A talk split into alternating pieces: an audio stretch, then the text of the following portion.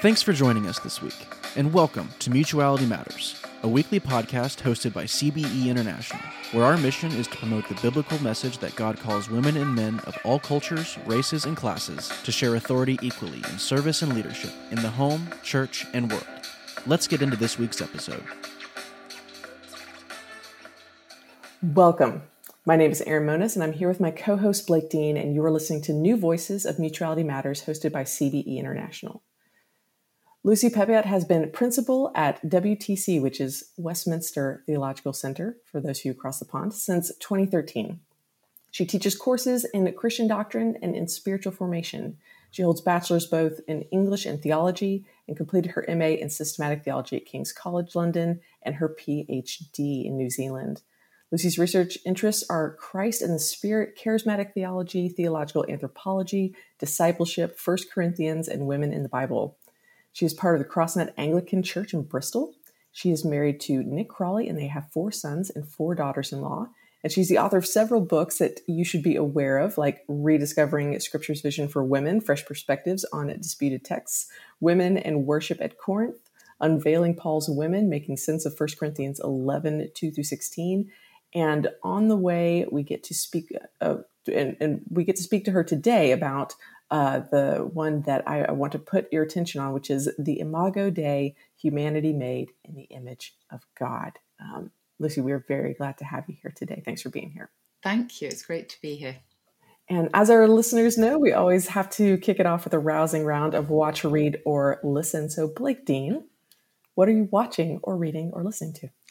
Okay, there is a new um, record out. I don't know, Erin or Lucy, if you're familiar with it, by John Guerra. He's a um, he's an American musician, but he writes what he calls devotional music. So he would say worship music for um, personal worship throughout the week rather than corporate worship. And it's a new record called Ordinary Ways. And I'm typically ashamedly not a huge fan of the music being produced by Christians all the time. Um, but this is like musically excellent, devotionally powerful, and mm. the intimacy and honesty and fervor with which he um, kind of speaks and sings to God is um, really, really awe-inspiring. So I would I would put you on that, John Guerra, Ordinary Ways. John Guerra. Okay, really okay. Good. I I will I will keep that keep that one in the bucket. Um, I am actually got one that I'm both it's both a watch and a listen. So um, some colleagues were talking about this show on Amazon Daisy Jones and the Six, oh, yeah. and it's like a like a mockumentary mm-hmm. about like a like an old band, kind of Fleetwood Mac style from uh, the late '60s, early '70s. Um, and and while it's, it's, it, it, deals with some some difficult issues, um, I found it very entertaining. It's a limited series, um, but then I went and bought the soundtrack. Um, and I really have been enjoying the soundtrack. I've been listening to it. It's just it's just very much hits from music from that era, um, and it's it's all new music written for the show. Um, so I I recommend that if you are someone like me who loves to kind of pull back into those archives um, for the, for just good old rock and roll music out of the late '60s. Um, so so there's there's two for me. Um, and Lucy, what about you? What are you watching or reading or listening to? Um, well, I so I often read theology as a, when I'm uh, in my downtime, as it were. Um, but I decided for my last birthday I needed to get some novels.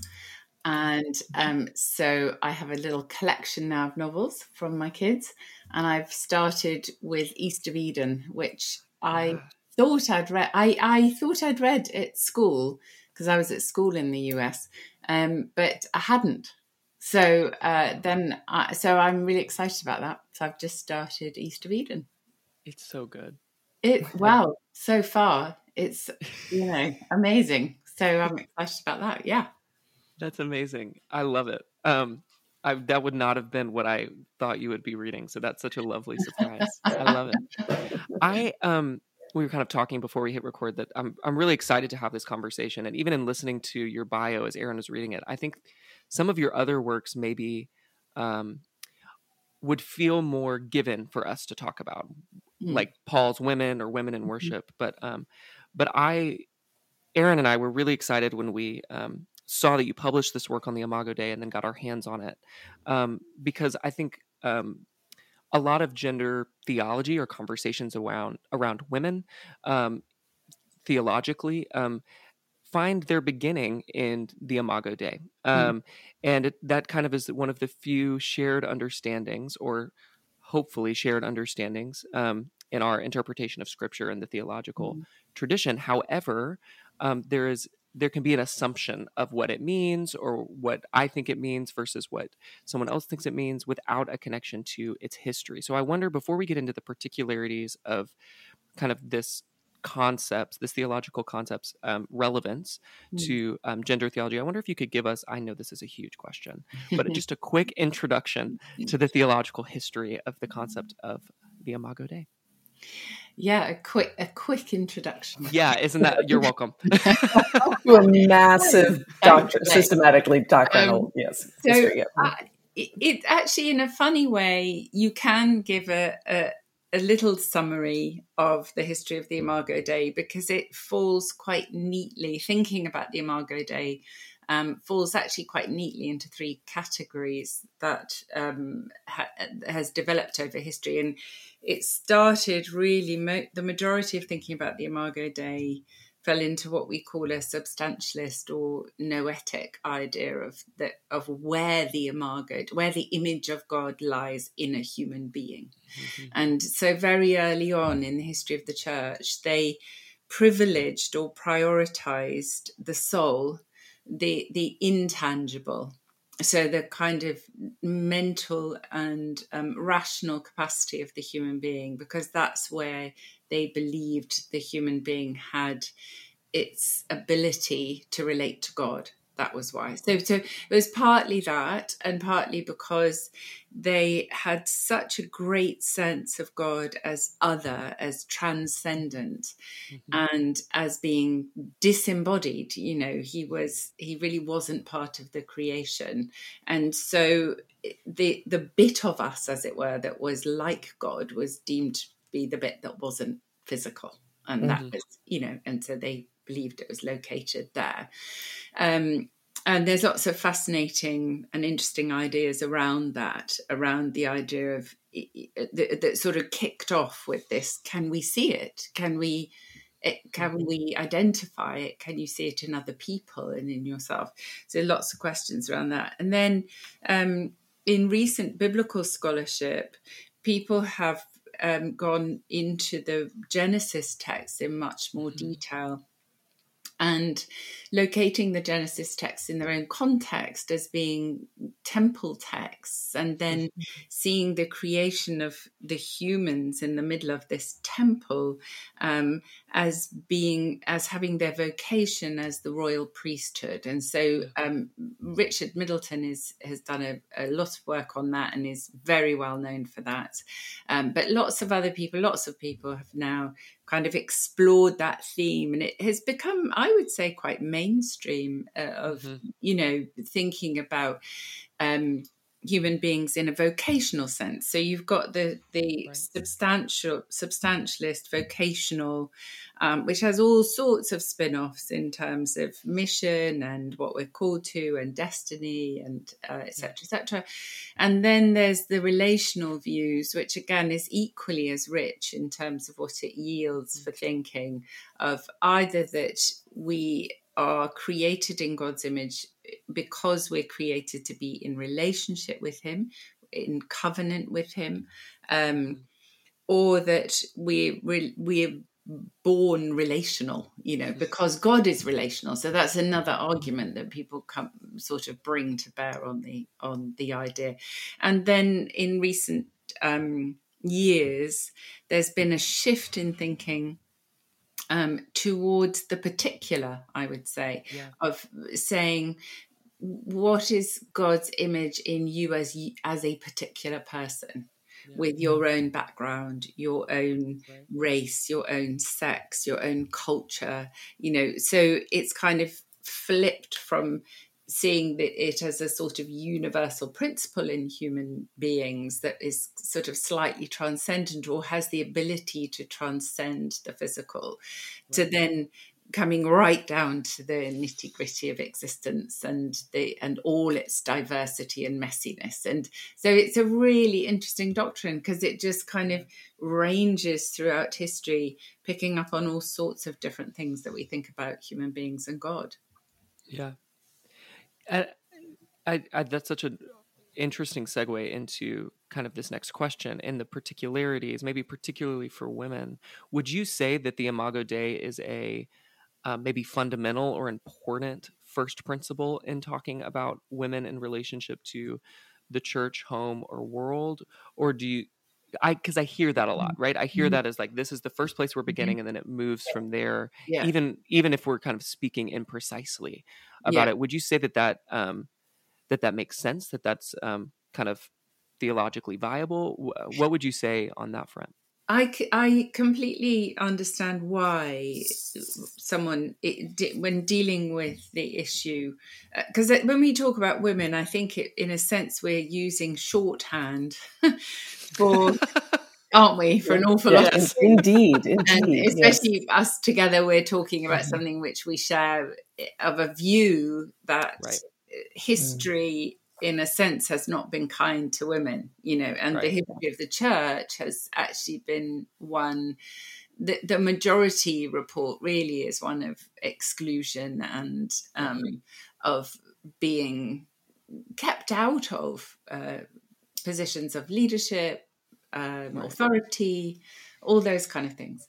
Um, and so, so when we talk about women and we're talking about their relationship to God, their position before God, their calling as women in the kingdom, um, their access to ministry, all these things we mean, don't we? All these sort of we're, we're pulling in a whole load of different ideas. Yeah. And in order to th- think theologically about all those issues, I think what you're saying is people appeal first to the doctrine right. that men and women are made equally in the image of God. Is that right. correct? Yeah. Yeah. So and and that certainly is can be a good place to start, but with my other research interesting and things I've done of sort of researching the whole question of women in the church and in the scriptures, and um, what I've seen is that there are many different places to begin when mm-hmm. thinking about the question of who women are before God and what they are called to. And interestingly, the the Genesis texts uh, on the image of God are what many people say are, are kind of underdetermined. You know, they're slightly undefined, and they leave us really quite frustratingly with a with the reality that people have interpreted them in opposite ways through yeah. you know throughout history really yeah um, and with the male bias of history it's often fallen against right. women um, right.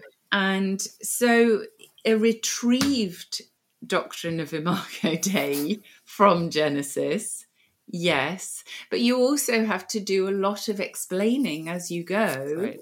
to mm-hmm. say why you're reading Genesis 1 26 and 27 in a particular way, and then why you're reading Genesis 2 in a particular way, where the woman is taken from the creature and the rib and the you know is she made for him and etc right.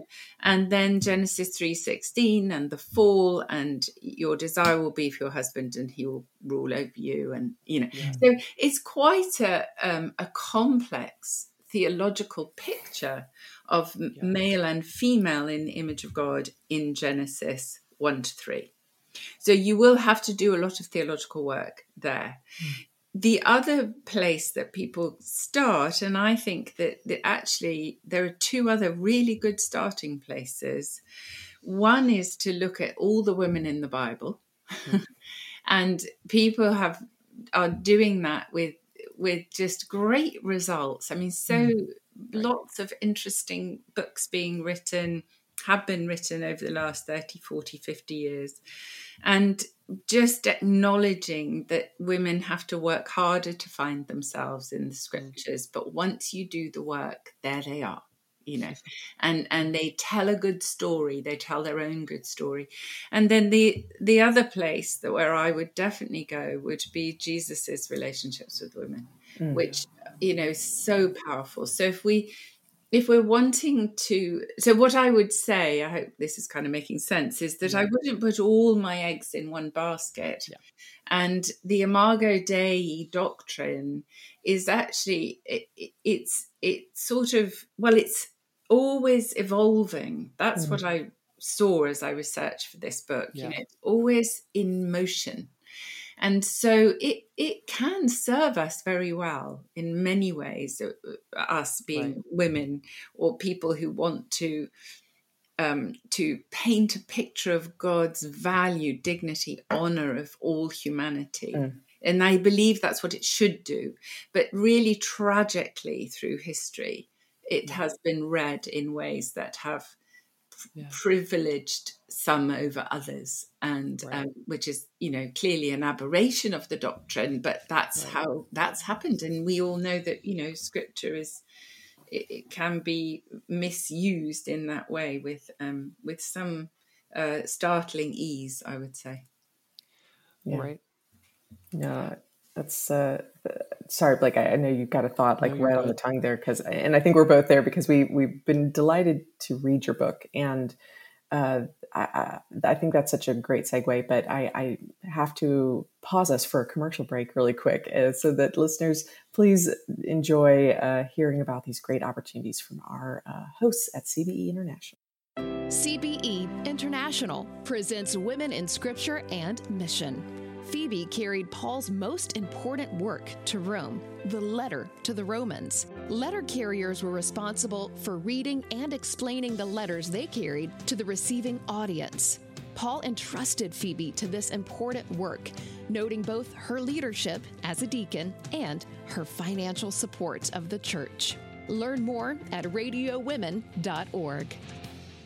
And we're back with Lucy Peppiatt, um, who beautifully walked us through just how, in some ways, we take this doctrine for granted um, with the Imago Dei and how we might think about it and think about the topic of women and gender theology um, as a as a way to maybe maybe not put all of our eggs in that basket, as you so beautifully said. Um, and and I I love that because I was thinking about a group of students I was recently talking with uh, this semester, and we were talking about issues of justice and equity. And the Imago Dei was was very much a place where they they just were like, yeah, well, of course, value to everyone. And and mm. uh, for for some of our friends and listeners who are in churches where the messiness and the historicity of this doctrine mm. complicates things and, and, and, they're addressing these with their leaders. Mm. Um, I think this is really helpful because I feel like some of them wade into this thinking it's going to be a very simple conversation mm-hmm. and then find it right. to be particularly messy. Um, mm. Blake, would you have something to add to that? No, that's exactly what I would say. Oh, there we go. We're just sharing your brain. That's, that's great. Um, to that to that effect, um, one of the things that our listeners come across quite a bit is a doctrine of the eternal subordination of the Son. And mm. we really appreciate in your in your book that you write that the doctrine of the Imago Dei corresponds to both to what we believe to be true of God and what we believe to be true mm-hmm. of humanity. Mm-hmm. Um, and we're wondering if you could speak a bit to how the Imago Dei can also reveal misguided assumptions about the Godhead mm-hmm. and its analogies to humanities, like like this one in particular, and mm. how that influences a theological understanding of the role quote and i'm using air quotes here the role of women in particular yeah yeah yeah it's um it's a bit of it's a slightly convoluted picture um, so it has its origins, uh, as you said, um, Erin. The whole there's a propensity in humanity to make God in our own image. Obviously, mm. you know this is it's, what, it's what we do. We're very good at yes, it, yes, and um, and it's something that I'm sure we're all uh, prone to or vulnerable to. So I don't mm. necessarily at all push this on to people I disagree with. Um, but it's just something that does happen. And one of the so one of the interesting things um, debates in the image of God doctrine is whether human beings are made in the image of Christ alone or whether human beings somehow bear the image of the Trinity. And that, so that obviously is a very complex doctrinal discussion and i'm not going to go into that in that is in my book and i do discuss that and yes. i think it's really interesting so yeah it, are we in the image of Christ because he is the firstborn of overall creation and he is the only one of the Trinity who becomes human? And um, so we are then in his image. Mm-hmm. Um, or, and, and ancient thinkers fell on both sides of this argument actually and people still do today um, that no somehow we must be able to say that something of the whole trinity father son and holy spirit is imaged in individual human beings and the whole of humanity and the church. Um, now, so if, um, and then sort of off the back of that, there have been multiple questions about how we understand God as triune. Mm-hmm. So, how do we understand that God is one and three at the same time? And one of the ways, one of the sort of modern drifts has been uh, towards thinking about the threeness of God in a more concrete sense of three in relation. Mm-hmm. Um, mostly called social Trinitarianism, mm-hmm. uh, in in when it's sort of in its more extreme form of the, that God is made up of three persons in relation rather than God is God as his one essence, um, who is also three. So, right. So, so the the sort of so, the more the heavier emphasis on the social of the Trinity, the three persons who relate to one another, almost as if they're three cent- different centers of consciousness, has become a kind of modern phenomenon. Mm-hmm. Um, ancient thinkers didn't think in that way. They mm-hmm. would have really understood the three as um, distinct persons who express the one essence of God and who are related as you know you can't be a father unless you have a son you can't be a son unless you have a father and then right. the holy spirit mm. is the love between them anyway so but so what we see what we've seen happen with so it's really social Trinitarianism, the Imago Dei, and gender relations. This is why I said it's quite convoluted. you, need, all the you need these three components to get people to a point where they said um, the father and the son relate in a hierarchical relationship because that was they took that as a given that fathers mm-hmm. and sons are in some kind of um, fixed hierarchical relationship, which would have been very much um, very much denied. I mean, vehemently denied by the early church fathers. Mm-hmm. Um, but this was then accepted as a kind of given. And then once that move had been made within a kind of social Trinitarian context, um, then there was then they they took the idea of male and female as being in a hierarchical relationship mm-hmm. where the woman would play a submissive role and the male would have an authoritative role right. and mapped back onto that the male um, as analogous to the father and the female as analogous to the son um, so it, it's deeply flawed argumentation um, from the beginning, uh, which yeah. I I mean I hope that makes sense. I don't know, yeah. But I, but yeah. because as I said, it's it's slightly twisty and turny, and um, so but, but the thing is, if you are convinced from the beginning that there is a God given uh, mandate for women to be in submission to men and that they there is some kind of god-given hierarchical relationship mm-hmm. which mm-hmm. is the key to human flourishing right. And then you are told that the godhead also has this relationship mm-hmm. of and and therefore isn't it a beautiful pairing between right. the two Um, but the so the real, I mean, there are multiple difficulties with it. One is that there isn't a hierarchy in the Trinity because the Father, Son, and Holy Spirit are one and all share one mind, one will, and one essence. Right. And so the idea of hierarchy is, um, well, as I said, was always uh, rejected by the early church. And even though we have, it, we have sort of evidence in the in the gospel narratives that the Son comes to earth because he's sent, as the Spirit mm-hmm. is sent by the Father.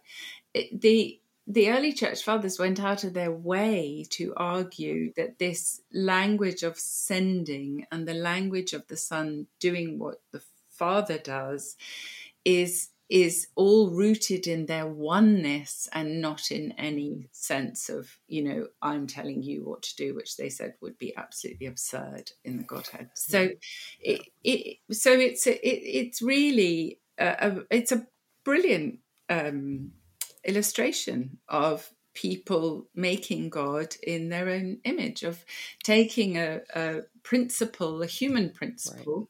that they believe to be right, and then mapping that back onto God, projecting it onto a doctrine of God um, mm. to validate their original perspective right. on humanity.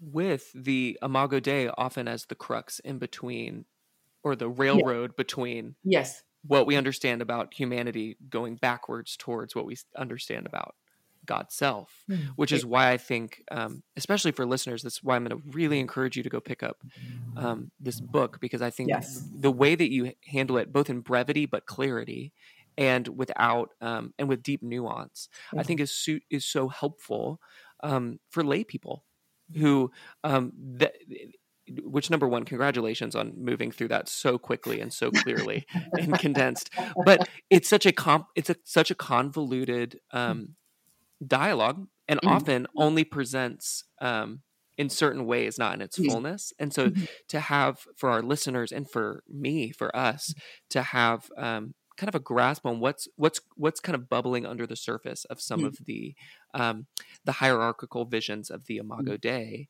mm-hmm. um, knowing its implications, I think, is mm-hmm. um, incredibly, incredibly helpful. Mm-hmm. Um, I I would be remiss, however, if we didn't take a quick detour to 1 Corinthians 11, where we kind of find some sticking points, or seemingly find some sticking points, um, in um, in this conversation. This is the passage where Paul seems to insinuate that male is made in the image of God and female the image of man and um, you tackle this briefly in your book and you obviously have a whole other work um, that works works um, mm-hmm. diligently on this i wonder if you could give a quick um, kind of yeah just a an, uh, sorry another quick um, um, another quick note about how how we are to even begin to think about maybe what Paul's doing in 1 Corinthians 11 in relationship to the difficulties we've mm. already kind of explored. Yes, I think uh, what I will do is just throw out really a, a, a question because that's the easiest way to be quick in a sense. And mm-hmm. and it was the question that i i found myself confronted with when i was studying 1 corinthians 11 2 to 16 in real real detail many years ago.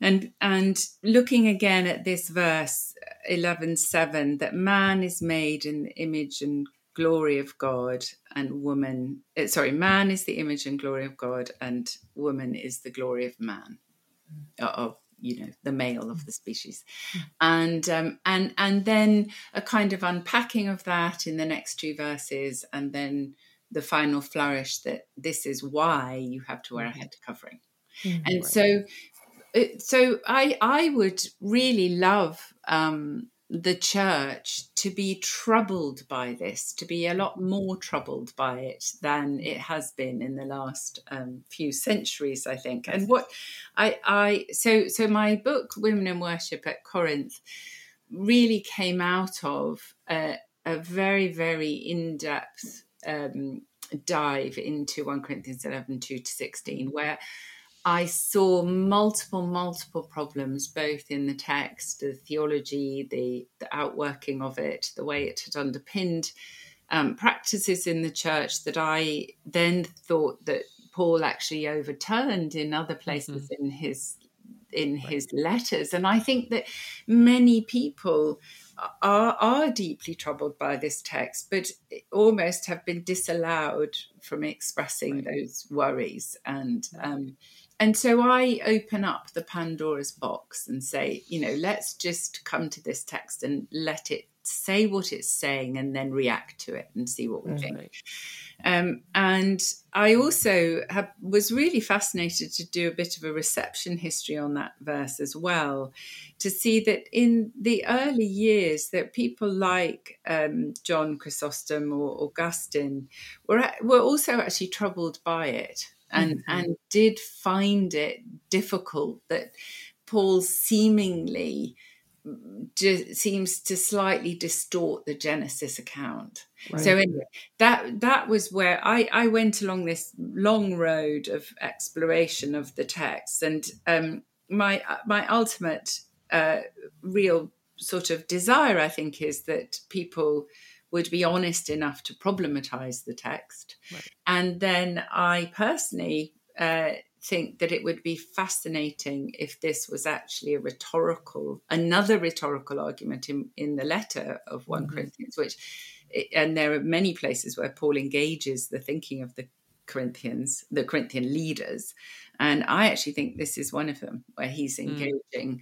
their thinking and he's using it to form an argument against them for the fact that they're putting women in head coverings. So that so um, right. If anyone's interested, that's what I do. But I, but yeah. I would really recommend reading Women in Worship at Corinth because although it's a denser academic book, it it does explain why other explanations are problematic and i right. and i would like people to understand that or at least be able to be honest about it yeah, no, we appreciate you letting us sort of, sort of, sort of put a put a, a little sidebar in on that because um, one of the things uh, that just just to sort of land the plane for our listeners today, who I know have enjoyed listening uh, to you uh, in all of this, is we want to make sure, sweet listeners, that you know this resource that is Dr. Lucy Peppiatt and her work and her canon of work, um, covering a lot of issues that you are hearing about in your churches, that you are coming up against in your frustrations. And uh, I, I, talk, I think about these listeners that I've spoken with, and um, some of the ways that they're they're taking this research and going to their their church leaders and and the people for whom they're hearing this come uh, from the pulpit and and wanting more more insight more research and also wanting a place to be able to take their leader if they if mm. they detect that maybe the leader themselves doesn't have a really thorough understandings of some of the systematics that they're teaching on to the subordination of women. Um, so thank you, thank you for joining us today, and thank you for letting us just sort of highlight you uh, to our listeners. And we do, we do want you to go follow her on Twitter, um, uh, pick up her books in the CBE bookstore, and uh, very, very much read uh, the Imago. I know Blake and I were both blessed by the book. Um, are there any other ways that our listeners can follow or support you? Well, on um, on my college's website, we have something called WTC Resource, and it's just a whole load of free resources, different mm. courses, and little podcasts and things. Um, so that's available if people just want to dip in there. And um, I think you have to give your email, but there's some things in there people might want to um, want to have a look at. And we have a blog and we have a podcast at WTC. So if people just want to range around our website a bit, there's stuff there to look at. I'm excited. Fantastic. Um, well, there's so much more we could have, we would have loved to have uh, dove into with you today, but thank you so much just for your generosity with helping us uh, understand some very complex uh, but but very important um, theological uh, topics today. So um, we want to say thank you and thank you to our listeners for joining. If you enjoyed this episode, be sure to subscribe to the podcast so that you can hear weekly from our co-hosts and other themes as we develop content on gender theology for the gospel empowerment of men and women. And be sure to follow CBE International on social media. Uh, you should also go to their website for even more content. Subscribe to their blog, magazine, academic journal, watch videos and listen to audio of past conferences and events, and visit their bookstore where you can find a ton of talented authors and subjects that will enrich your faith and equip you to use your God given talents in leadership and service to the gospel for all, regardless of gender, ethnicity, or class. And we would like to thank Landon, our support tech, and the team at CBE International that makes this podcast possible. I'm Erin Moniz with my co host Blake Dean, and we are Mutuality Matters. Thanks for listening. The opinions expressed in CBE's Mutuality Matters podcast are those of its hosts and guests and do not purport to reflect the opinions or views of CBE International or its members or chapters worldwide. The designations employed in this podcast and the presentation of content therein do not imply the expression of any opinion whatsoever on the part of CBE concerning the legal status of any country, area, or territory, or of its authorities, or concerning the delimitation of its frontiers.